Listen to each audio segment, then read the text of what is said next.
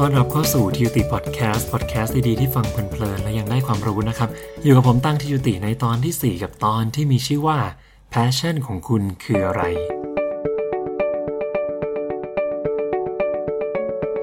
ช่วงนี้หลาย ๆ คนน่าจะยังอยู่บ้านนะครับ ซึ่งอาจจะยังไม่ได้เริ่มกลับไปทำงานหรือบางคนอาจจะ work from home นะครับ ซึ่งการอยู่บ้านนาน ๆ เนี่ยก็อาจจะทำให้หลาย ๆ คนเริ่มหมด passion ในการที่จะกลับไปทำงาน หรือในการที่ทำงานอยู่ที่บ้านนั้น ๆ ซึ่งเราก็ต้องมานั่งคิดว่า เอ๊ะ สรุปแล้ว passion จริง ๆ ของเราเนี่ยมันใช่สิ่งที่เราคิดไว้จริงหรือเปล่านะครับ ซึ่งผมเนี่ยไปเจอบทความ 2 บทความมา กับคำถามสองคำถามที่เขาตั้งเพื่อค้นหา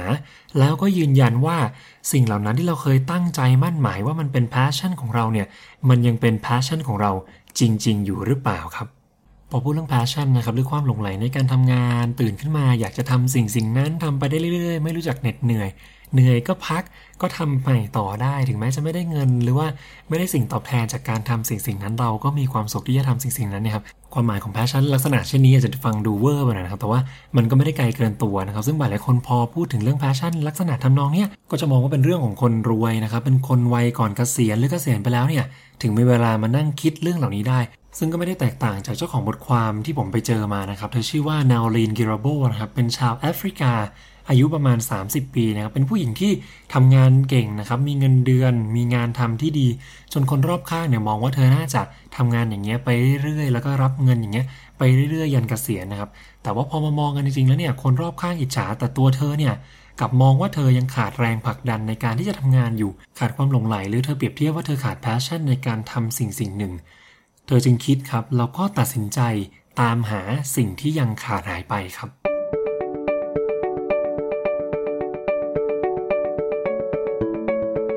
ถ้าเป็นเรานะครับ เรามีงานแล้วก็มีเงินทำแบบนารีแล้วเราก็อาจจะยังไม่ตัดสินใจที่จะลาออกแล้วก็ใช้ชีวิตอย่างนั้นไปเรื่อยๆก่อนครับแต่พอดีด้วยความที่เป็นนารีนกิราโบนะครับเธอตัดสินใจว่าเธอจะตามหา passion จริง ๆ ของเธอนะครับแล้วพอเจอแล้วเนี่ย ยังจะทำให้เกิดเป็นอาชีพและสร้างรายได้ให้ด้วย เพื่อพิสูจน์ว่า passion ที่เธอคิดไว้หรือการตามหา passion ที่แท้จริงของคนแต่ละคนเนี่ยมันไม่ใช่เรื่องของเศรษฐีหรือคนวัยเกษียณเพียงอย่างเดียว เธอตัดสินใจแล้วครับที่จะลาออกจากงานที่ทำอยู่ณปัจจุบันนะตอนนั้นนะครับเราก็ไปสมัครงานตามองค์กรต่างๆ take คอร์สเรียนออนไลน์นะครับให้ได้เรซูเม่นะครับหรือว่า CV ที่ดีในการทำงานขึ้นมา เธอทำอย่างนี้อยู่ประมาณสัก 8 ปีได้นะครับพอทำเสร็จหาประสบการณ์อะไรทำเสร็จเรียบร้อยแล้ว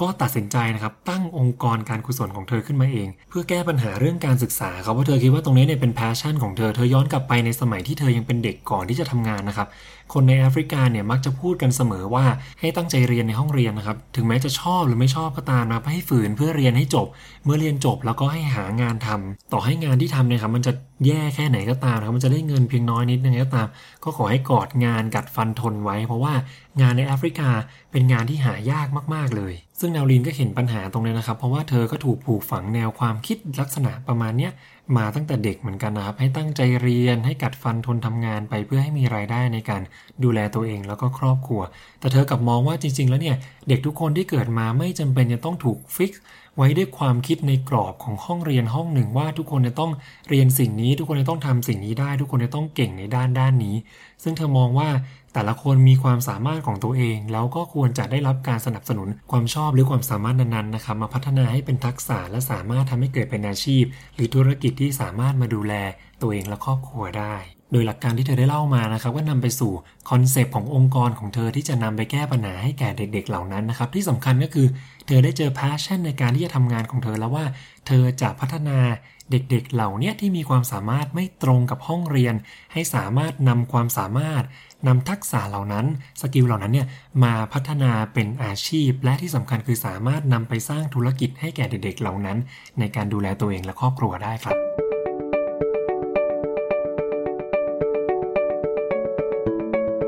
มีเด็กๆ ไม่น้อยนะครับที่ได้รับความช่วยเหลือจากตัวเธอ แล้วก็องค์กรของเธอซึ่งเด็ก ๆ เหล่านี้ครับไม่ได้มีความสามารถตรงตามที่ห้องเรียนต้องการ ไม่ว่าจะเป็นคณิตศาสตร์วิทยาศาสตร์หรือวิชาอื่นๆที่เขาสอนกันในห้องเรียนนะครับแต่เด็กเหล่านี้จะมีความสามารถพิเศษไม่ว่าจะเป็น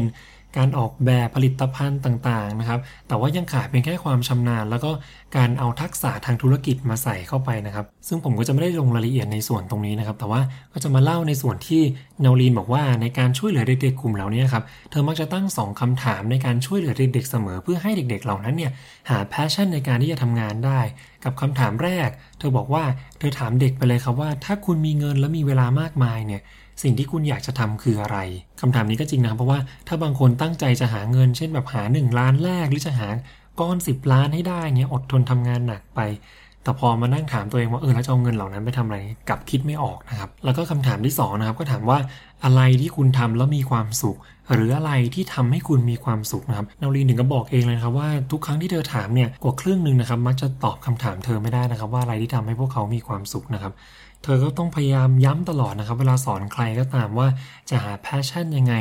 จะค้นหาความสามารถตัวเองยังไงนะครับ เธอบอกว่าสิ่งที่ต้องทำก็คือต้องคิดจากภายในนะครับ นึกออกมาจากในใจซึ่ง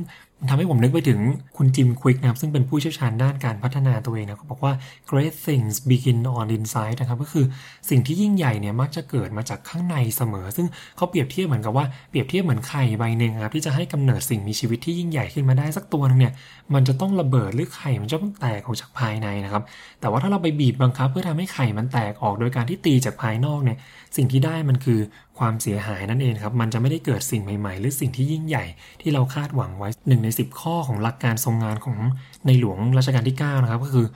ระเบิดจากข้างในครับ ซึ่งความคิดกลุ่มเหล่านี้เป็นความคิดที่ดูคล้ายๆกันนะครับ ซึ่งเราสามารถนำมาใช้ในชีวิตประจำวันของเราได้ครับ ดังนั้นการหา passion เราก็คงจะต้องมองย้อนกลับมาข้างในลึกๆของเรานะครับ ว่าสิ่งที่เราต้องการจากก้นเบื้องของหัวใจจริงๆโดยที่เราจะต้องตัดปัจจัยเรื่องของเวลา แล้วก็ตัดปัจจัยเรื่องของเงินทิ้งไป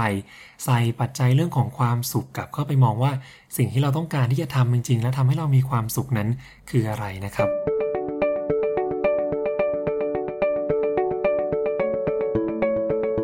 นาลินก็ยังแนะนำเพิ่มนะครับว่าถ้าหาแพชชั่นเจอแล้วเนี่ย เธอก็ไม่ได้ confirm นะครับว่า passion ทุก passion เนี่ยจะสามารถนำมาทำให้เกิดเป็นอาชีพได้ และทุกอาชีพเช่นกันครับก็ไม่ได้เกิดจากการที่เรามี passion ในการที่จะทำอาชีพนั้นๆเช่นกันนะครับเพราะนั้นการที่จะเปลี่ยน passion ให้เป็น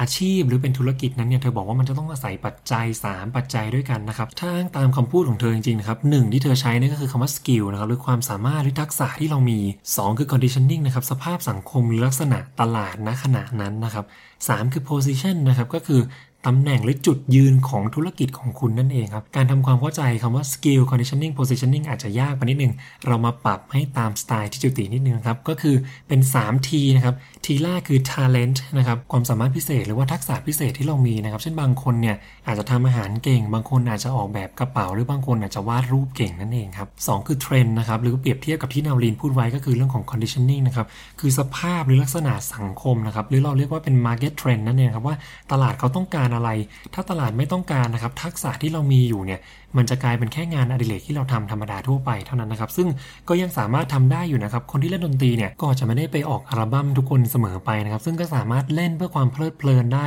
ไปดูคอนเสิร์ต ไปดูละครเวทีได้ ไม่จำเป็นต้องเป็นศิลปินเสมอไปนะครับสามก็คือคำว่า target นะครับหรือเป้าหมายของเรานะครับถ้าเปรียบเทียบกับที่เอาลีนพูดก็จะคือคำว่า position นะครับก็คือ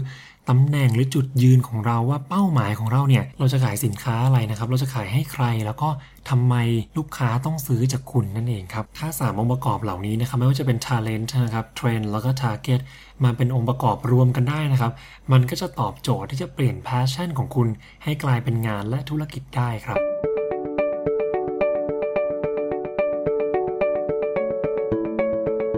สุดท้ายถ้าเราสามารถเปลี่ยน passion ของเราให้กลายเป็นงาน แล้วก็กลายเป็นธุรกิจไปได้ด้วยนะครับ มันก็จะถือว่าสุดยอดมากๆ แล้วก็ดีมากๆ เพราะว่าได้สามารถทำสิ่งที่เราชอบไปด้วย ได้รายได้ด้วย แล้วก็มีความสุขในการที่จะทำไปด้วยนะครับ แต่ว่าถ้าสุดท้ายแล้วเนี่ยไม่สามารถที่จะเอา passion มารวมกับงานและธุรกิจได้เนี่ยก็อาจจะต้องแยกคนละปัจจัยกันโดยการที่ทำงานของเราไปเรื่อยๆ แล้วก็ไม่ละทิ้ง passion ที่เราเคยตั้งไว้อยู่นะครับบางคนอาจจะ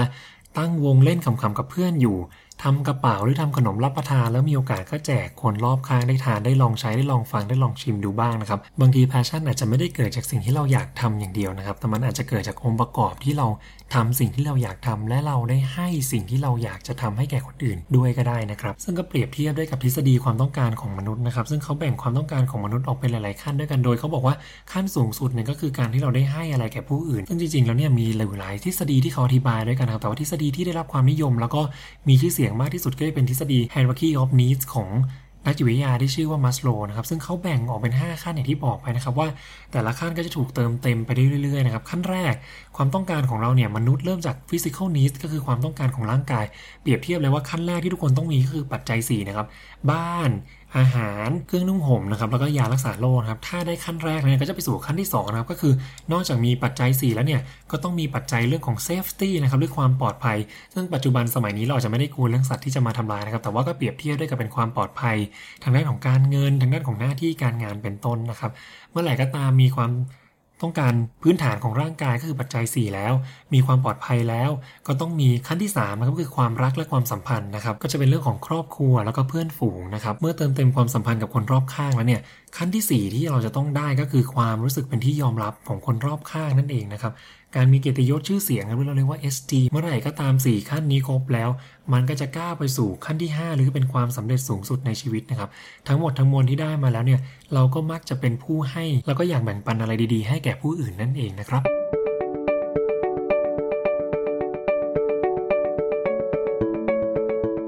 งช่วงสุดท้ายนะครับ ผมคิดว่า 2คำถามในการหา passion แล้วก็ 3 ปัจจัยที่จะเป็น passion ในการเป็นงานและธุรกิจกับ 5 ขั้นพีระมิดในการตอบความต้องการของเราเนี่ยน่าจะช่วยให้คุณได้อีกหนึ่งแนวคิดเพิ่มไปสำหรับวันนี้นะครับ อย่าลืมว่าสำคัญที่สุดคือเราต้องดูตัวเองลึกๆ จากในใจของเราว่าจริง ๆ แล้วเนี่ยเราต้องการอะไรกันแน่นะครับ พยายามหาให้เจอแล้วจะไม่มีอะไรหยุดคุณได้ครับ ขอบคุณที่ติดตามฟังมาถึงช่วงสุดท้ายนี้ครับแล้วพบกันใหม่ในตอนต่อไปกับผม ตังจิจุติ ขอบคุณและสวัสดีครับ